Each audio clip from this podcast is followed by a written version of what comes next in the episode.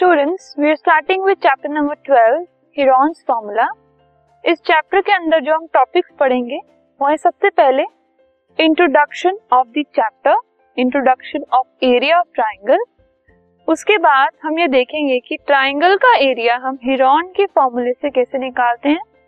And last में हम देखेंगे हिरॉन्स फॉर्मूला की एप्लीकेशन क्वाड्रिलेटरल के एरिया को फाइंड आउट करने में. अलग अलग टाइप की क्वाड्रिलेटरल्स जो हैं उनको, उनका एरिया निकालने के लिए हम हिरॉन्स फॉर्मूला किस तरीके से यूज़ कर सकते हैं? तो let us begin with the introduction